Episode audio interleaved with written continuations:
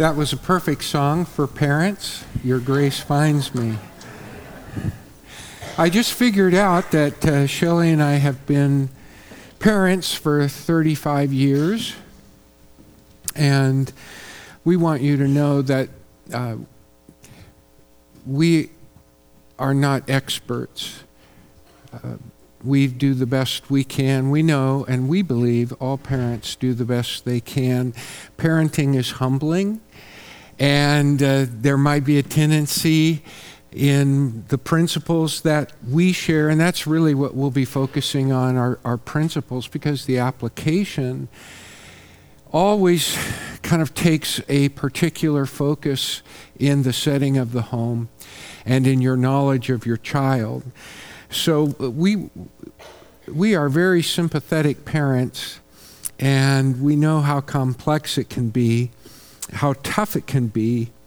And we want you to know that as we uh, talk about parenting and answering some of the questions that have been submitted this morning, we want you to know that we can't imagine that there's any better parent for your child than you. That, that you are the, the parent that God has given as a gift uh, to your child. So let me read what we're going to be working off of. Uh, what stimulated uh, this morning and the chance for Shelley uh, and me to, to speak to some of the things that we have gained and learned. Uh, Ephesians chapter 6, verse 1, 2, 3, and 4. Children, obey your parents in the Lord for this is right. Honor your father and mother. This is the first commandment with a promise, that it may go well with you and that you may live long in the land. Fathers, do not provoke your children to anger, but bring them up in the discipline and instruction of the Lord. I want to cover just a couple of things that, that I think will uh, move us in the right direction as Shelley, as I come up and share some of the things that uh, we would uh, express to you in relation to some of the questions that we uh, were given. There are four commands here.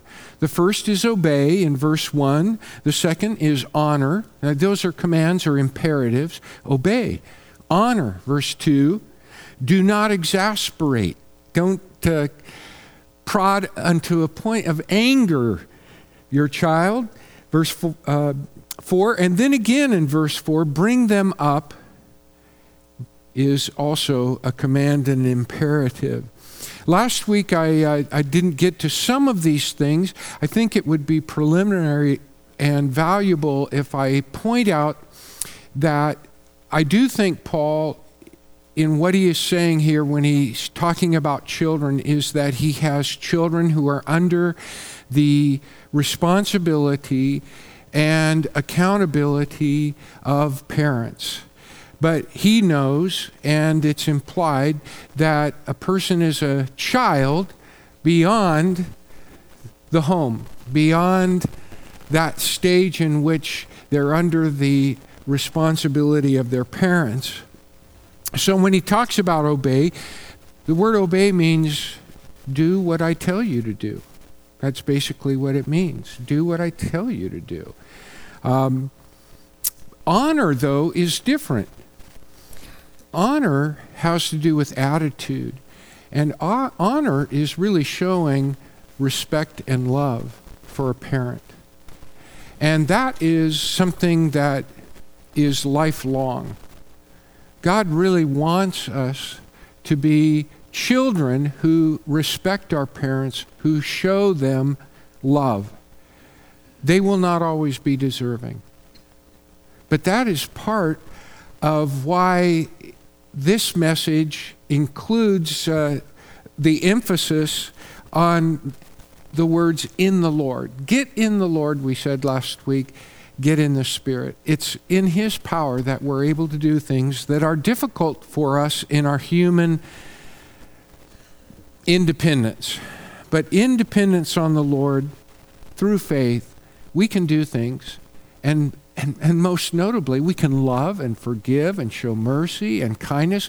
And it's not contingent or dependent upon the attitudes or behaviors of others. That's why we as Christians talk about unconditional love, because we know that kind of unconditional love from God Himself. And so that becomes the template and the standard for our kind of love as well. In verse 4, it does say, Do not provoke your children to anger, which means to exasperate or to make angry. Um, there are just four things that I'd like to highlight quickly. These are in general. I think if you reflect upon them, you can see how they could exasperate a child if they, so to speak, characterize the behavior of a parent. And the first is parents who are unreasonable. Parents who are unreasonable, I think, can exasperate, can make angry their children. The second is children who constantly fault find. They're just super picky, no grace, all law. Number three would be neglect, ignoring, not having time for. Parents who are always in a rush. That's a danger for me. I was much better um, when the kids were at home, and it was fortunate in the 10 years that we were in South San Francisco, I lived in immediate proximity. So I left a word with everyone that worked alongside of me that if the kids want my attention, uh, let them through. Let the calls through, no matter what. I'll take it. And uh, that, that helped a lot. And trying to make time for your children.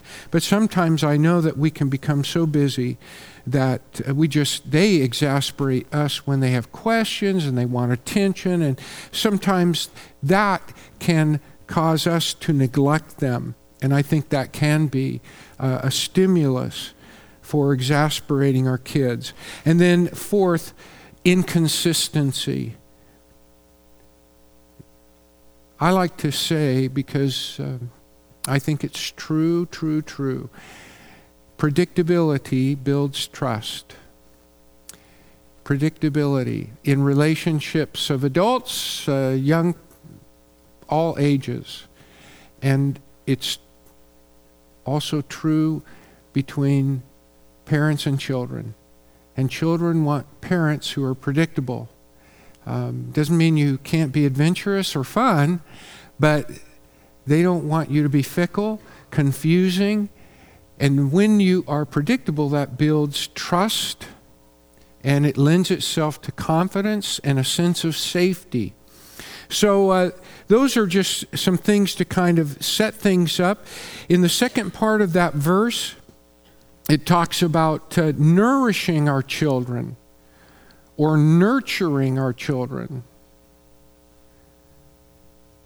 The same word is used in verse 29 of chapter 5 when it talks about the man taking care of his own body, nourish, nourishing and nurturing his own body. That's in chapter 5, verse 29 of Ephesians. Here it's used of a parent who takes care of the physical needs of a child. But notice what he is emphasizing spiritual needs when he talks about the fact that he wants us to nourish them in the education and advice of the Lord. Education and advice of the Lord. I know the words are translated differently in your passage, but I thought you would give a couple give you a couple of examples of how those words, those Greek words behind the translation uh, can function quite generally. Good advice is that word uh, that's the second word, and uh, education is the first, uh, enculturating your children in the Lord. I just want to show a. Uh, here's what we've been looking at. And I want us to see something that I read yesterday. It was published uh, on the 22nd of this month. It was a, a study that's come out. I won't bore you with the details, but these are just the four top things that, um, and you can Google this if you like. Just Google parents, comma, uh, take note, and it'll come up. But it was a Lifeway study, and the things that really grew up children who, who, who they found likely to, to kind of stay vibrant in the Lord and in the faith and involved in the church. And the first thing that they found in the home was Bible reading. Children who become accustomed to Bible reading. Number one. Number two, prayer and service in the church. Not just attendance, but service. Uh, children who grew up, and they were interviewing a wide sampling of children now in their 30s, uh, but children who learned the discipline and the joy of prayer, talking to God, referring to God, consulting God. And that right alongside with being involved in the church through service, not just attendance. I'm going to move quickly. Singing Christian songs was right behind that in importance. But when you hear that, it's it's helpful to remember that when you're singing Christian songs, just as we do here, you're singing truth into your heart. You're rehearsing truths that are important. They're realities of our relationship uh, with Jesus Christ. And then the fourth thing, culture, the culture of the home, where it isn't in contrast, but it is not in competition, but it is in, so to speak, cooperation with the church. In other words, parents live out the things that kids experience and hear and know from church. So that's why I use the word culture there, because it helps us to realize that the example of parents, there's just no substitute uh, for that. And then, very quickly, I want to share something that I discovered. This came out of my dog training experience. I, I was quite successful with uh, two, two dogs, a Doberman Pinscher and a Golden Retriever. Uh, those were the only two that I had enough sufficient time to train. Uh, but I make a distinction, and I think parents who will make a distinction in the handling. This will help you in any relationship, but if you apply this in your home to your kids, distinguish between accident, ignorance, and defiance. And I've defined them briefly there for you. An accident is unintentional.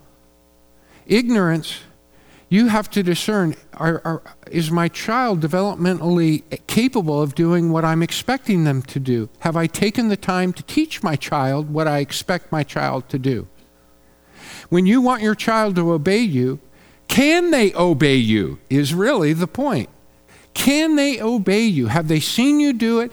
Have you work, walked them through what you are expecting them to do in that task? And then, even beyond that, you know, motor skills develop, brains develop. So ask yourself is my child, I mean, are you expecting too much of your six month old?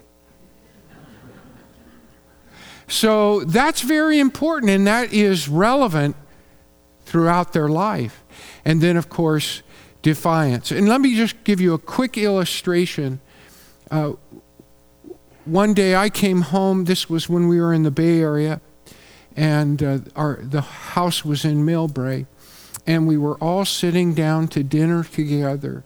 And Shelley let me know uh, the kids were playing. You know how it is.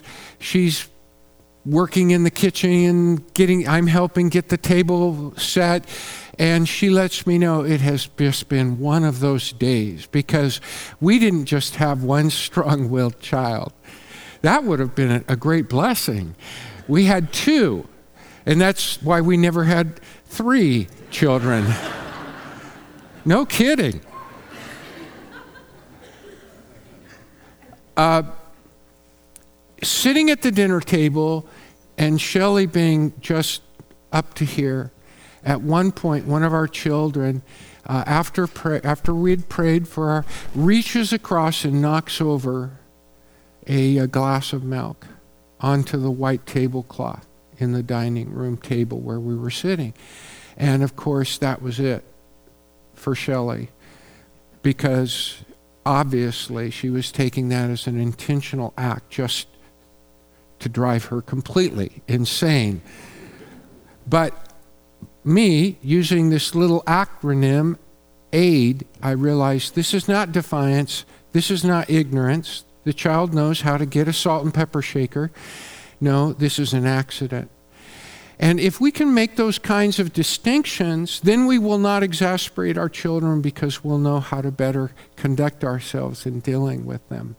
I'm going to ask Shelley to come up, and uh, Shelley is just really, truly a wonderful, wonderful parent, has much more patience than me.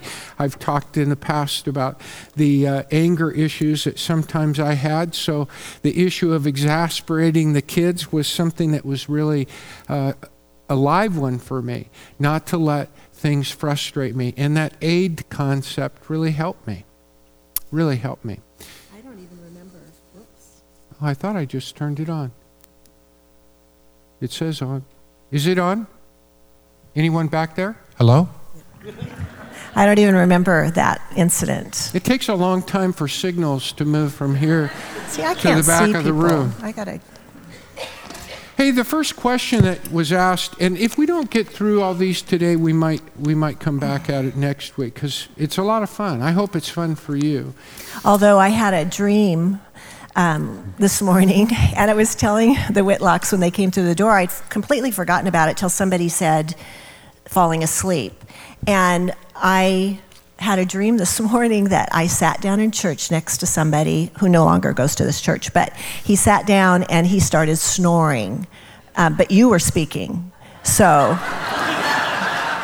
but I think I was trying to work through my anxieties of being here.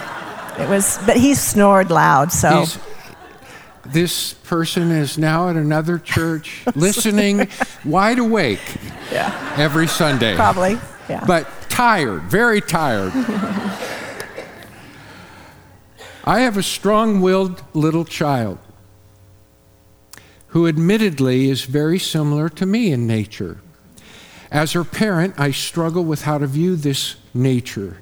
On, one, on the one hand, I recognize she is to obey her parents, and I also recognize that God created her and her own personality. How can I parent her in a godly way without breaking her spirit and trying to rule over her?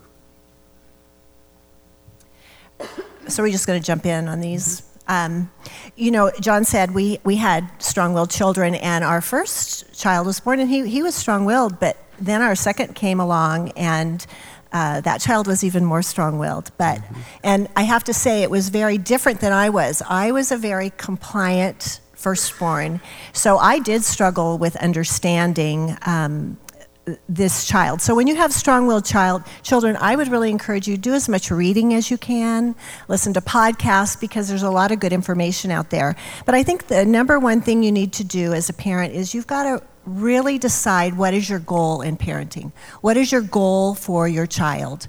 Um, because if you don't have a goal, then whatever you're doing is going to be all over the place. And I, I liked what you said about not exasperating our children. And I really feel consistency is the most important and the hardest to do because we have our moods, mood swings too as parents.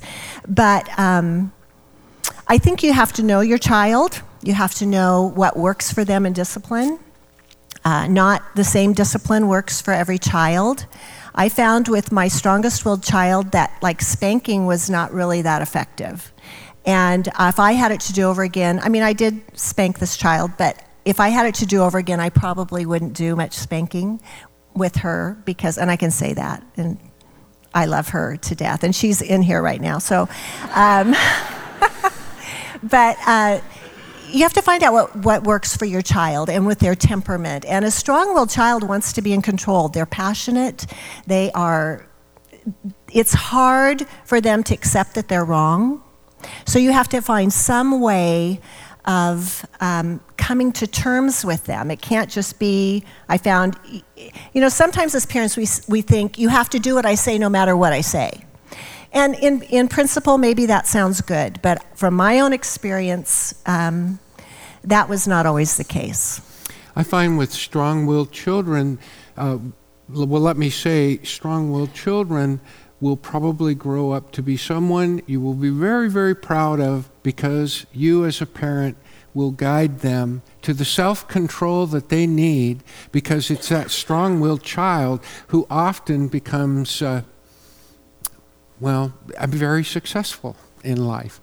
Uh, they have a lot of drive, a lot of passion a lot of determination. So if you can guide and shape that, I think the point Shelley made about purpose is huge, and Paul gives us a purpose here. If you really love the Lord and you want to educate and give the advice of the Lord, then that is going to be your primary focus. You'll always kind of bow to the greater good that the Lord wants to do in your child's life. We had strong willed children. Uh, I'm just going to give one example I'll never forget. Uh, we sat down to dinner. I was pretty excited because Shelley made cheeseburgers and uh, French fries.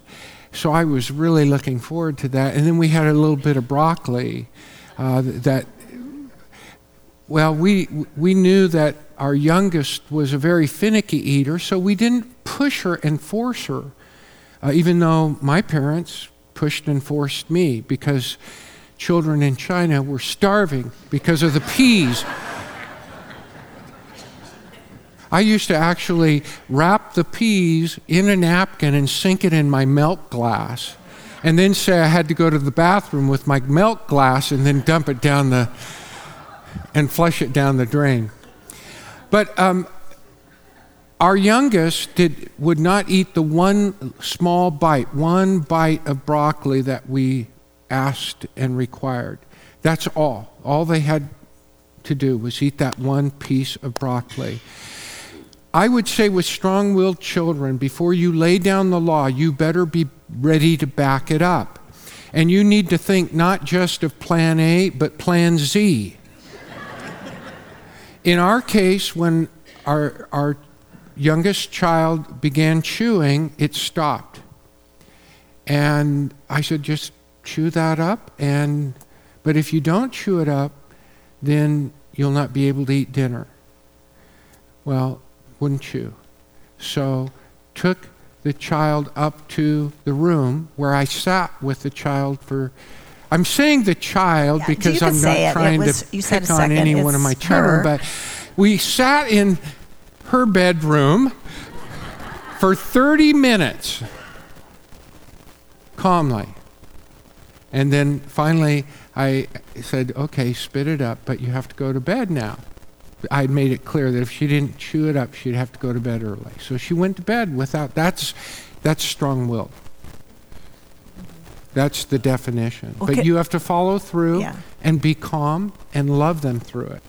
And on the same, um, I think being calm is important and also not coming down to their level because when you have a strong-willed child and they are stubborn, it is it's really tough. I mean, it really is. Those of you who um, have mainly compliant children, that's a blessing, and the Lord knew maybe what you could handle. But um, the same child was like, even if you would say, oh, she would go, one time she went to put her hand in the candy, and my dad said, oh, oh, you have to say please. And she, she started to say please, and then she went, and she took her hand out. And so then we can, we were playing cards. She continued to play. We continued to play. Then all of a sudden, her hand went back, and she went to take it. And my dad said, "No, you have to say please." And this went on for a long time. Now she really wanted that candy, and that candy was all she had to do was say please. But see, that's again where strong-willed children have the need to be right and have the need for you to agree to them. I will say that evening she never did get any candy. She didn't cry. She didn't throw a fit, but all she had to do was say please. So those are very challenging um, times with children. I think it's also important that you not come down to their level. Don't let a four year old make you act like a four year old because sometimes that's what you want to do. Yeah, It's- keep your dignity as yeah. a parent. Yeah, because it's hard It's really important. Yeah. It's the only thing you'll have left, but So don't give it up too easily. So you need to model the correct behavior even as. But just think what a girl like that can do in life when you've got that kind of determination. She's an amazing mom. And if you she can really let a person like that loose on the world with the Lord and some self discipline, no hurdle too high. Here's the second question How do we obey, honor our parents if we are out of the home? I think the real demarcation in answering this question has to do with accountability. Um, so you honor your parents in the spirit of obedience, even when you're out of the home. But because of the issue of accountability, children are accountable to parents when they're under their care in their home. When they're out, then they are fully accountable for themselves. And I think that with adulthood, that accountability does change and it shifts fully to the Lord and that relationship. So, uh, uh, yeah, mom and dad in, at our age should not be saying, obey your parents. Uh, we want to win that kind of respect and love and earn it, but uh, we don't expect them to obey us. We offer advice when they ask for it, and we stay out of their way as much as possible. We really do. Yeah. Um, I also think that it is very important to continue honoring our parents, and I've been blessed to have my parents um, for all of these years, and I just lost my mom in November. But um, I think part of honoring your parents is giving them time. And we live in such a busy time um, that sometimes we don't do that. That you need to give your parents, even if they're aging or um, even my kids, giving me time. That is a way of honoring me and showing me respect. And as Jon said, it doesn't mean that we do everything or that they are in our lives telling us what to do. But honoring is an attitude of the heart. Also, I think I've been honest with a lot of you that my mom really struggled with depression. And growing up, I was the oldest, so there were a lot of things that, and there were not antidepressants on the market at that time. So there was sometimes a lot of sadness in my home. And I know some of you have also experienced that, whether it's with alcoholism or abuse of some kind. Mm-hmm. Um, but as I became older, and also my parents did raise me in the Lord, and I knew that. And I had a dad who was really good about balancing my mom and explaining, but yet he modeled to me the love he had for my mom and would explain things to me, which was so valuable. But as you become older, I think it's really important as adult children in honoring your parents to realize that, that it's not that your parents were all bad, but to look at them more as a wounded person, perhaps, and someone that had struggles that they never were able to um, deal with. And in the Lord, we can do that. We really can, even if we've been mistreated. I have a friend who is dealing with a parent, and the, the parent is just, it's very sad. But I will say this friend honors her parent by giving her time and she's there for her. It doesn't mean they have a great relationship, but honoring to me is respect, giving time, and respect. That's it. Well, I think that's a great answer, especially bringing up the idea of uh, giving time to our parents. I lost both my parents when I was young, so I never had that demand on me, but I would have liked the privilege of it. And, and, it is a privilege. If you do still have your parents, you need to think about that. And you can have a ministry in their life. Mm-hmm. Maybe you haven't thought about that. Well, and get, get in the Lord, get in the Spirit is, is all about not just being a passive, uh, a victim in life. It's about being a leader in the Lord, in His power. And that applies to every area of our lives, uh, certainly with our parents. Even if they had kind of a, a, a hard or for you a regrettable influence of some kind, you can have a positive and constructive influence on their life. And the other thing that I think about listening to you is I, I would ping off the Lord as a parent. I would think, and, and maybe you would all agree, I would think, God, how marvelously gracious and patient, long suffering you are with me. Because I could see in my frustrations, because of the actions or behaviors of our children, I thought it helped me illuminate my notion of how, how God is so good and patient with me as, a, as his child. And in, conversely, then, would it not honor God when I give him time? When I give him consideration and interest in my life? So it would be with your parents, especially as adults, because they know that that is a value for you that you are attributing, transferring to them, which is the very meaning of the word honor, is to value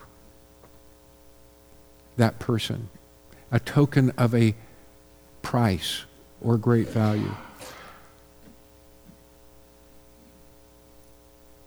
One last question today. How do we, as parents, discipline and instruct our kids in the Lord and not provoke them to anger? I think you have to start early. Um, I mean, you said a six month old doesn't, and that's true, but there are things even you can start doing early with your children. And again, reading and knowing those things, knowing your child. Uh, being consistent, I think that is probably the most important It thing. is the most important. Because, I mean, I'm going to speak from a woman's point of view. How hard is it for your children if they don't know what mommy's going to show up that day? If you're going to be irritable and yelling and um, grouchy and cranky, which that's, let's be honest, those are all real emotions and we all struggle with those. But as a parent, you have to rise above. I was thinking about it as we were thinking about doing this this week. We have our children in our homes maybe 20 years. Now, we'll deal later. We've got the boomerang generation and all that. Um, but really, you have 18 to 20 years to really pour into your children. And then they're gone, or they're at least at the age where they are more responsible, and hopefully that's what you've done. And so if you live, I mean, if you live to be 90, that, that's 70 years you're on your own. So we as parents think our job is, and it is so important, but there's so much packed in to those first 18, 20 years that you have to be so purposeful and so directive. And you can't, it can't be about you. It can't be about me because I have a very short amount of time. And we blow it, but that's where in the Lord, getting in the Spirit, getting in the Lord, we have the capability to be the parents that God calls us to be, to help shape that child for those 60, 70 years that they're going to be living. So I think starting early, being consistent, not exasperating your child. And I think when you're not consistent, you really do exasperate your child if they don't know what to expect. I think you've got to talk things over with your children. They've got to know what you expect of them before you go somewhere, role playing, um, talking about now we're going over to grandma's house. What are some things that you know you can do or can't do? And then also talking about consequences. What's going to happen if you don't obey, or if I give you the look, or if I come up and just put my hand on your arm, that means, what does that mean? That means you better stop what you're doing. So there's, there's so much. I mean, this is really hard to pack a lot in, but, um, and I think another good thing with little children, I learned this from our ch- children's pastor years ago when we were in Modesto, is when your child does something wrong, don't say, Why did you do that? And, and that is the first thing we do. Why did you do that? Why do you think they did it? Because they're sinful, just like we are. You don't ask that question. And this really stuck with me. A better question would be, What did you do wrong? And if they say, Well, I, what did you do wrong? You know, stick with that question. And you're trying to teach them right from wrong, accountability, responsibility. We're all going to do, in James, it tells us we all stumble in many ways, all of us. So why would our child not when they're that young? So avoid that question if at all possible. That always stuck out to me. In fact, the, the use of the word why can be a temptation to lie to offer a false explanation. If you ask what, then you're asking for a description. In fact, you don't even have to say, What did you do wrong? Just say, What did you do? And then once the description is out, you can ask questions. Well, is that a good thing? Is that a bad? Explaining, explaining, explaining. And then living it out yourself as a parent. Um, that's so important. That's always the standard. Will you fall short of your own standards? Of course you will. But those are then opportunities to, especially if the children were involved in some way, to then teach them how even a mom or a dad, an adult, can ask, ask forgiveness or express, um, you know, regret over the way of, of a certain kind of behavior, not because the child is now the boss, but because the Lord is the boss. And so you point them to Him to help the children know that you serve someone who's bigger than you, the Lord. And uh, with adding just to what you said, role modeling is, along with consistency, so important because if your child sees you and your spouse, or you know, if you're a single mom relating to someone else, um, why did you do that? Or demeaning, say if I was demeaning Jon, putting him down, yelling at him. Um, those are things that our children are seeing, and sure, we're telling them to do different things, but what are they observing? What do they see me doing? And we know that that goes a lot further. And I hope, I don't, I know I didn't do everything perfectly, and I don't know what my children remember, but I do hope that um, they caught some of that behavior and that modeling, and it, it's because of the Lord. And we're I, still I can do that modeling. with strength. Yeah, yeah, we're that's still true. modeling. So. All right. we didn't get through all our questions. No. Shall we do this next week? Will you do us a favor? And if you have further questions, will you submit them? Send them to Talon at GCC. Uh. Org. O R G, not C O M. Um, so, uh, well, let's let's stand and Shelley, do you want to? Do you have a devotional thought to end with? No. For a big chance. Let me pray for us. Gracious Heavenly Father,